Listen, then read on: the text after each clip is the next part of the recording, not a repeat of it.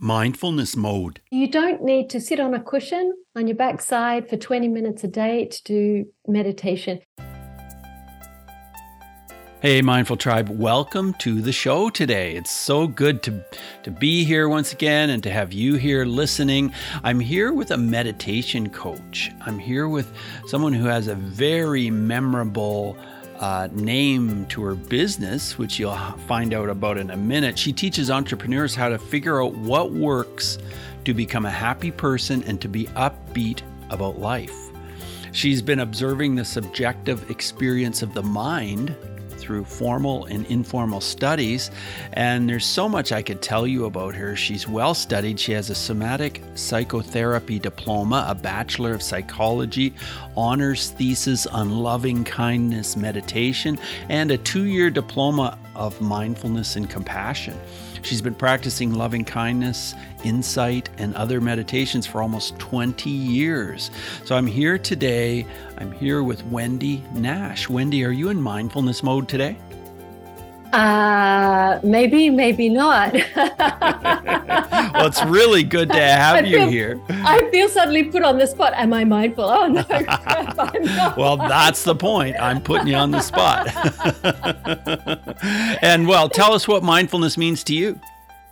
Awareness of just being here in this moment, um, because that's all there is you know, the, the past is gone. You know, we hear this, but I really got that one time. I was cleaning the toilet and I was, it was a Sunday morning. I didn't have anything to do particularly.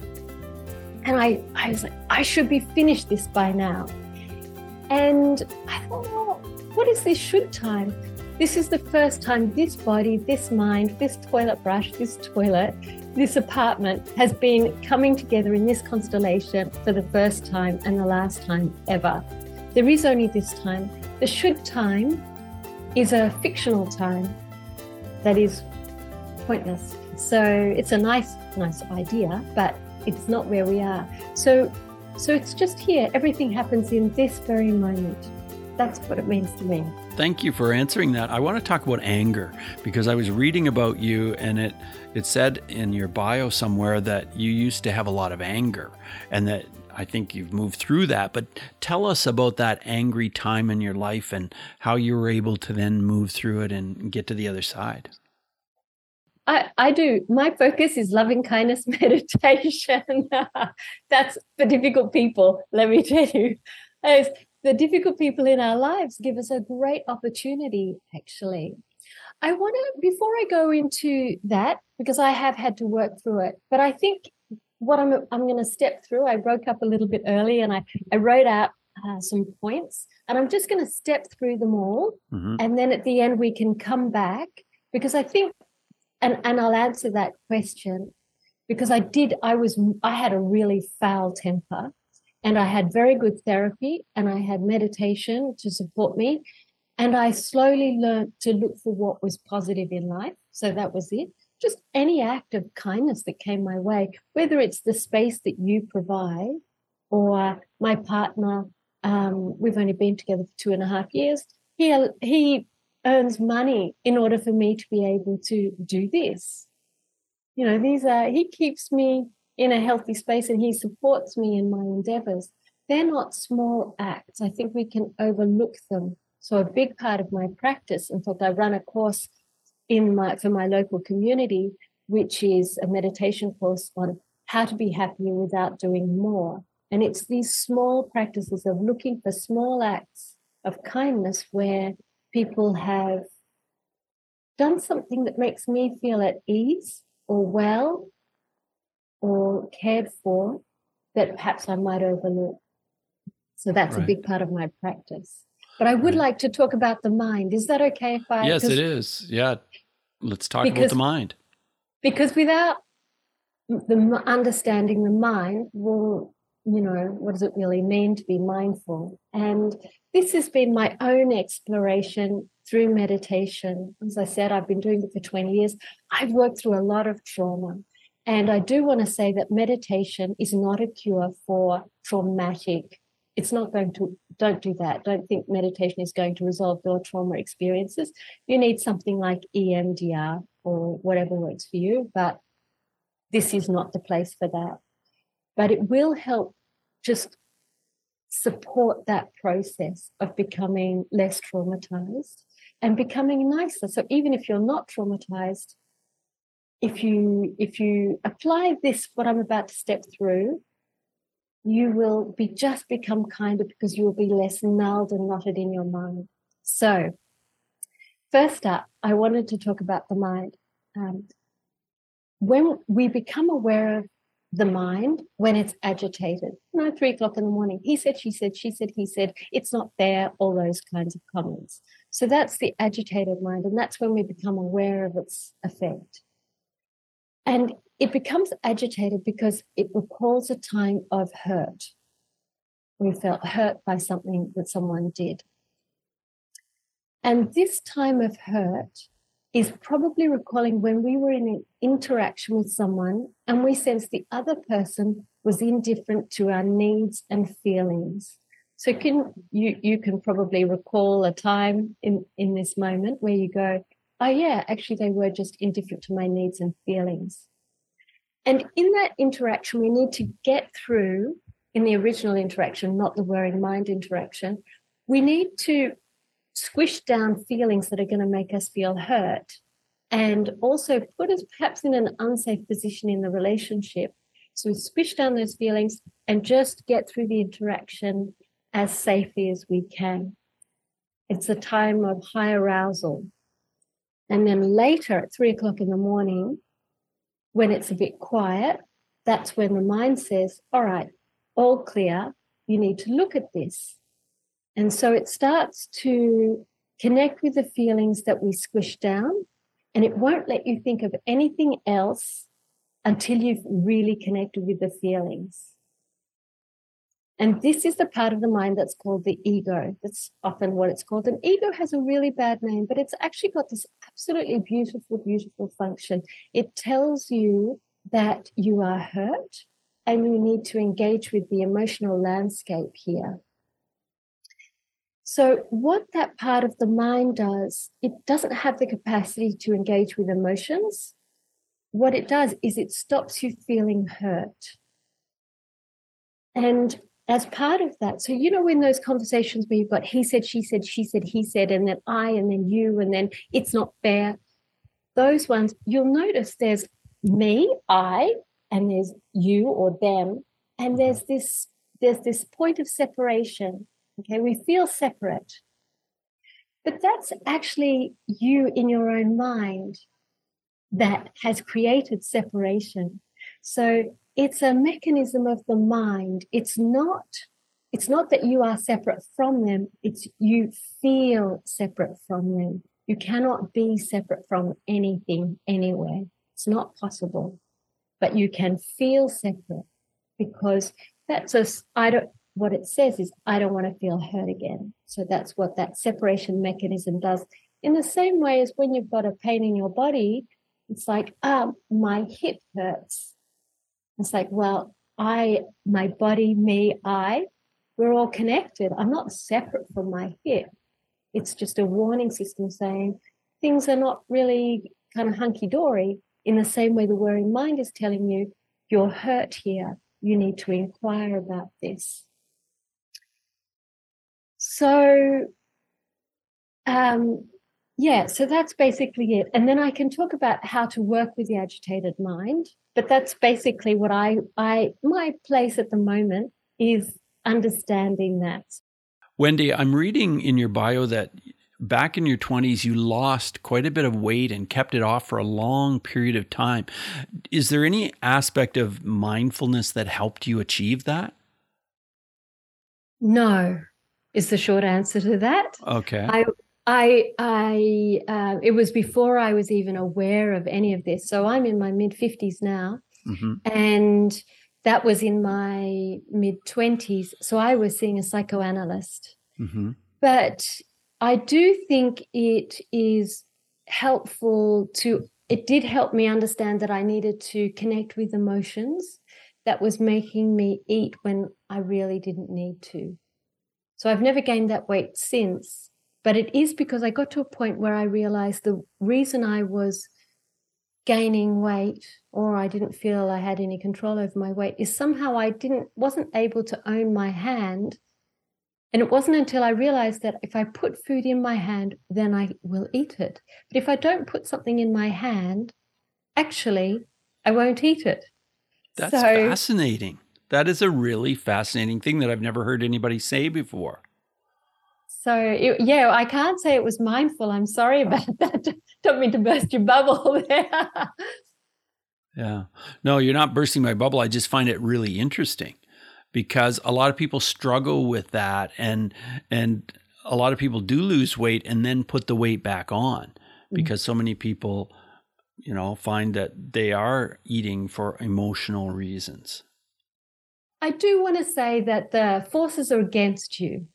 So this is we are the most obese we have been throughout history, and that's not because humans have particularly changed. It's because our food is rubbish. Yeah. We have takeaway food everywhere. It's poor quality. It's uh, high high speed processing. A lot of the food is um, just creates you to gain weight. It's now they're looking at the ultra high processed foods what they do is they absorb into the body higher than foods that are, you know, an ordinary carrot or, um, and you know, we make our own bread, and because we use like ingredients from the beginning right through to the end, mm-hmm. it hasn't got any weird stuff in there. But mm-hmm. all that weird stuff will help you gain weight. So the more whole food you have, the better it is. But if you are eating for emotional reasons, I don't think mindfulness is a cure for that. And there are certainly exercises you can do mindful eating. But I, I, if I look back on that time, I would say it was because I felt, I mean, I was deeply traumatized for one thing. And, mm-hmm. and my younger sister and my father died, and terrible things, and I failed school, and it was a very, very complicated childhood. And so I had a lot of, I didn't know how to navigate those emotions. And it was through psychoanalysis. In those days, I saw a psychoanalysis, a psychoanalyst. Right, right. Yeah. I want to talk about exercise. How does that play a role in your life? Uh, I actually don't like exercise. So I just want to put it out there that I am not one of these super, oh, wow, I love exercise. It makes me so fabulous in the morning. I do exercise strictly as a functional thing because I think because my father died and my my sister died and my grandparents died all within 10 years. So that's a lot of stuff for a small child to absorb through the, the world around about the impact of carers. And you don't stay healthy for yourself. So we, we're obsessed by, I want to look good. But actually, if you don't take care of your health, you lay a burden on the people around you. And I'm not guilt tripping you. I am saying don't think of weight or health or anything as I've got to look healthy. Think of it as if I don't take care of myself, I'm going to be a burden on somebody else to care for me. Mm-hmm. And then there's some kind of responsibility that we have to take about making sure that we are caring for ourselves in order to not burden other people. Yeah. Yeah, that's that's a really important thing to think. I I know that you have a philosophy that you live by every day. And I think that is very powerful about the time will pass. Can you tell us about that? Oh, you'll have to refresh me. That must have been I've just in I've changed my website, so I'm in the process of changing my website, so it might be a little bit old. That tell, well, you you wrote more. you wrote there. Someone once told me the time will pass, and either you'll have done it or you won't. It's up to ah, you. Right. So that was that was when I was at university, and I just started. I, as I said, I failed school. I had very complicated situations. So I thought I was stupid and everybody else thought I was stupid. And it took a lot of coaxing for me to get to university. And I didn't find it easy. People said, Oh, you're really clever. You'll love it. And I didn't love it. I loved the reading, but I hated the exams. Mm. And somebody said to me, Well, you'll get to 50 and either you'll have the degree or you won't. What do you want? Because that had come from somebody else that he knew. And I thought, Yeah, well, I want the degree by the time I'm 50. So that's that's where that comes from. And so you became 50 and you had your degree. So I did. And you know, I I do say that it did teach me about how to structure thought. It has it has been beneficial. So for people who do struggle with that, it it it is difficult. It does end one day, like having children. It does end one day. I remember right. my mother saying the nappies, they do stop one day. I don't have children, but yeah. Yeah. Well, you have a four year diploma in somatic psychotherapy. Can you tell us what you learned in that uh, period of time? What is somatic psychotherapy and how did that improve your life? Wow. What what did I learn? That's a really good question. I think there, there was another student in the class, and she said, You know, I've had relationships with men, with women. I've got a huge family. I've worked in lots of different places. I've had lots of different people in my life. And I've realized the one common denominator in all my relationships is me. So that was, was just one of those comments that another student made, but it was very profound. But I learned about people basically have three core ways of responding in life. And people are either um, a burdened, enduring character. So that is, they see life as a burden, they endure things, they work a lot for the well-being of other people they find it very difficult to care for themselves and and then there can be this sort of moralistic overtone which is to say well they're not dedicated enough they're not working hard enough so that that is a particular one. And that's actually a, a particular character that is prone to burnout. So if you're burning out and you have that character, then learn to say no because saying yes all the time just means you're going to not be, you're going to be a no show. Better to be a no than a no show. So that's that one. another another character is the sensitive withdrawn character and that's somebody who tends to be very intellectual and at the moment of physical arousal, we'll withdraw. They often like the mindfulness practices because it's very, very uh, calming of the mind. The burdened, enduring character is very good with the devotional practices, you know, likes to do lots of prayer and practice that way. The sensitive, withdrawn character tends to approach life sort of, um, they tend to be quite thin usually Mm-hmm. Um, and the last one is the expressive, clingy character, which is me. And that tends to be very quick to temper, very expressive, but also very oriented to clinging. So I tend to notice I hold on to conversations on the phone a little bit longer. And I'm very socially dominant. So I've there are several times in this conversation where I've just taken over. So that that expressive, clingy type will do that. Um, yeah. And the practices for us is more the love practices. Yeah. Yeah. Well, when you work as a meditation coach, tell us a story of someone you've worked with where that has really helped them. So I can tell you that uh, I worked with somebody for about three years, and he's actually just somebody I bumped into in the street as it happens. Oh, really? Yeah, just around the corner from where I lived. And I told him what I did, and he always wanted to know and about meditation. Mm-hmm. And when he started, he was somebody who was not a, so he, he would fit the sensitive, withdrawn character. He was nervous about what impression he might make on other people. He felt lacking in confidence because he didn't have the expressive, clingy style, which is very bombastic and cocky and out there. He felt that it was difficult for him to assert his voice.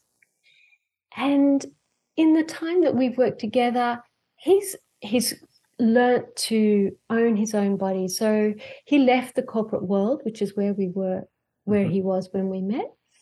And then he started his own business. and it didn't work out. It turned out there was a whole area of research that he hadn't looked into.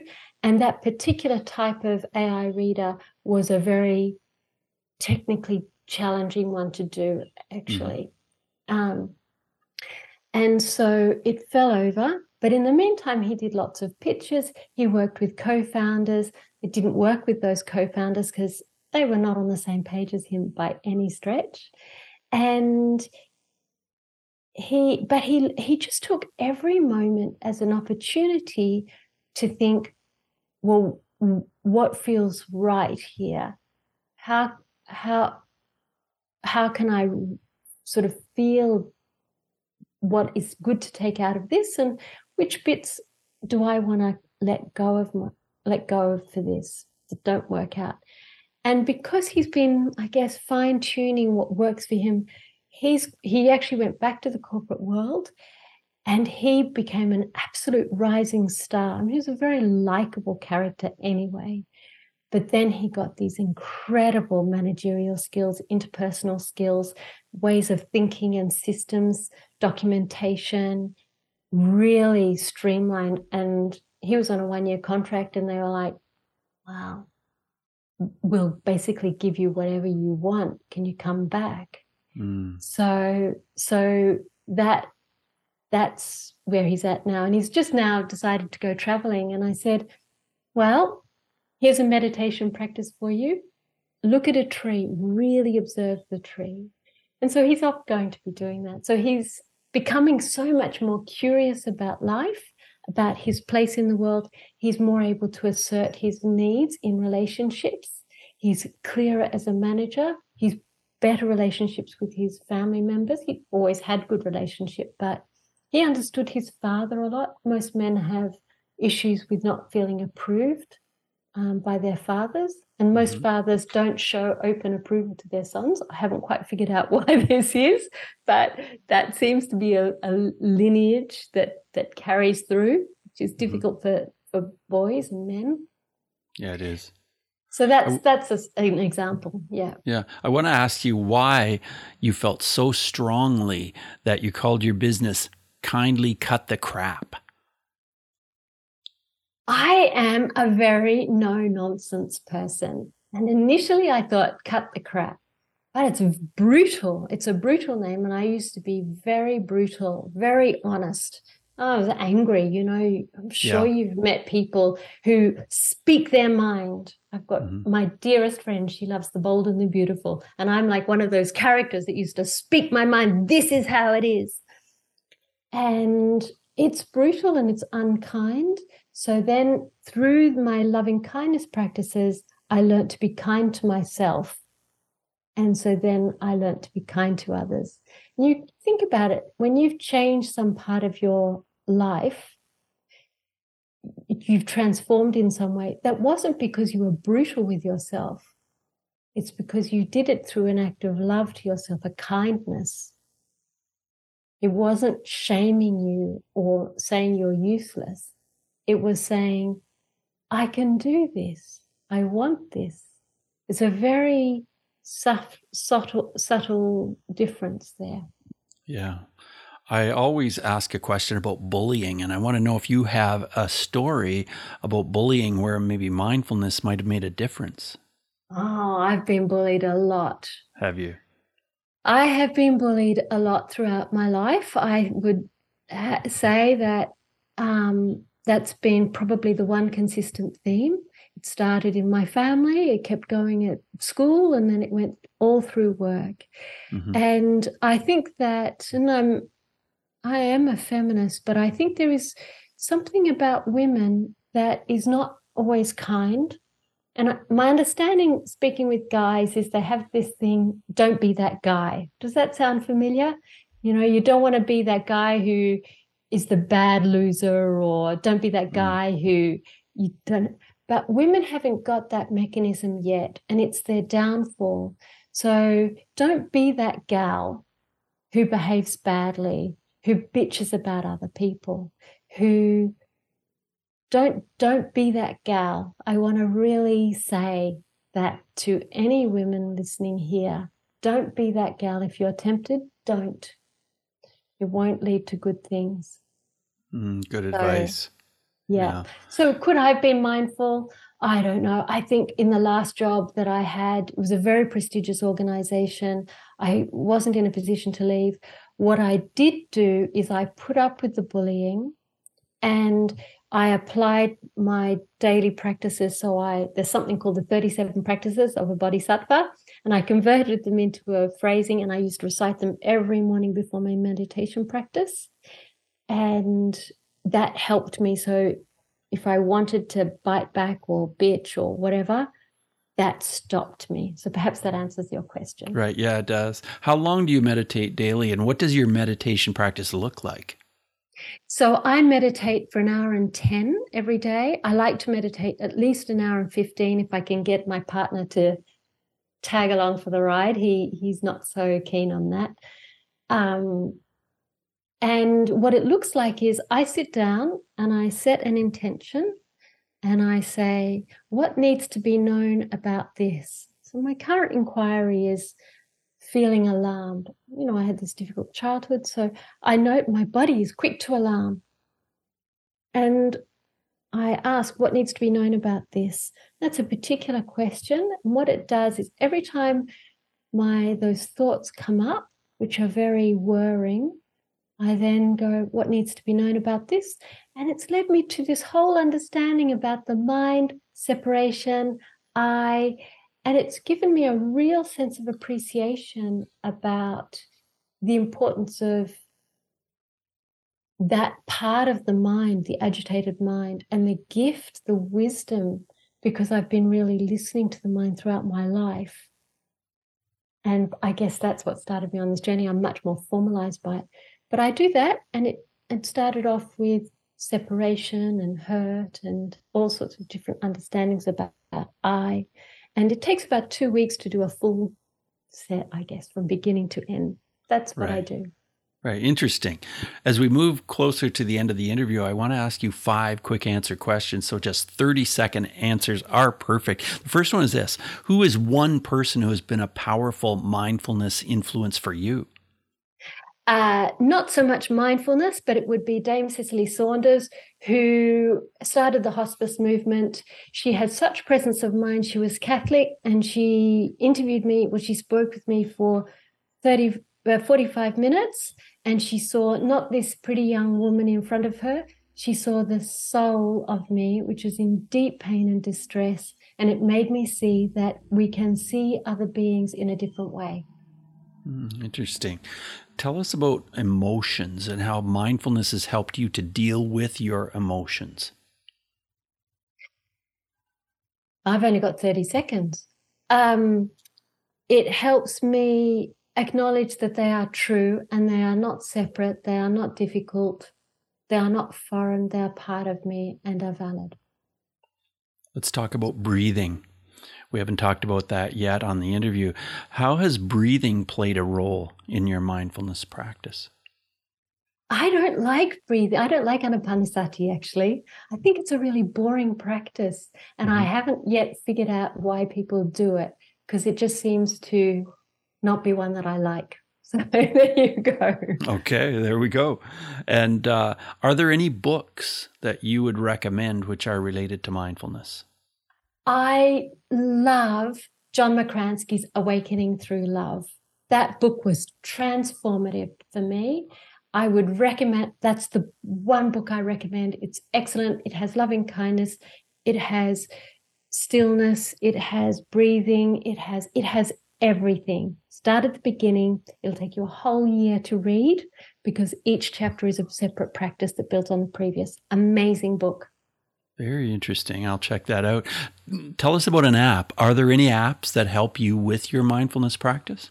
I I was introduced to this app by a client, uh, Waking Up by Sam Harris. Mm-hmm. That is the one that I always recommend because I've listened to it a lot. I've listened to Sam Harris's talks, and he's very solid. He's very knowledgeable. Like John Makransky has an excellent, excellent lineage of teachers waking up. There's two versions, seven day free one, which is twice the price of the 30 day free one. Go 30 day free one. And it's yeah, he's very solid. I get my clients to do that. It helps set them up in a practice. Oh, that's so interesting. Well, as we wrap up the interview, do you have any final words of advice for our listeners? I, I have a PDF of five meditations to do on the go. So you mm-hmm. don't need to sit on a cushion on your backside for 20 minutes a day to do meditation. You can do this through life. So if you would like to do that, kindlycutthecrap.com. There's a contact box and then it goes through the MailChimp system, whatever that is, and you get a PDF. Uh, but you don't, it's not nearly as hard as it looks. And don't start with the difficult stuff. Do something easy. Life, life is too short.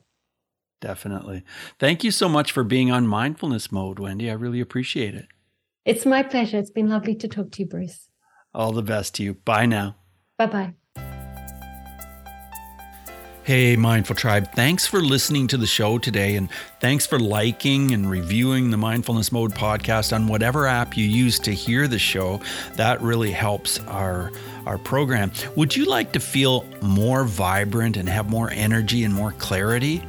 Well, Dr. Mark Hyman is known as the father of functional medicine, and he's put together a step by step program that will help you overcome the psychological and neurological symptoms that might have been dulling your mind and draining your life of energy and joy. This can help with, you know, that low feeling you might have. It can help with anxiety, ADHD, Alzheimer's, autism, also more subtle symptoms like brain fog or memory loss. The program is called the Ultra Mind Process. Fix your broken brain by healing your body first. For you, Mindful Tribe, Mark is offering a special discount of 60% off.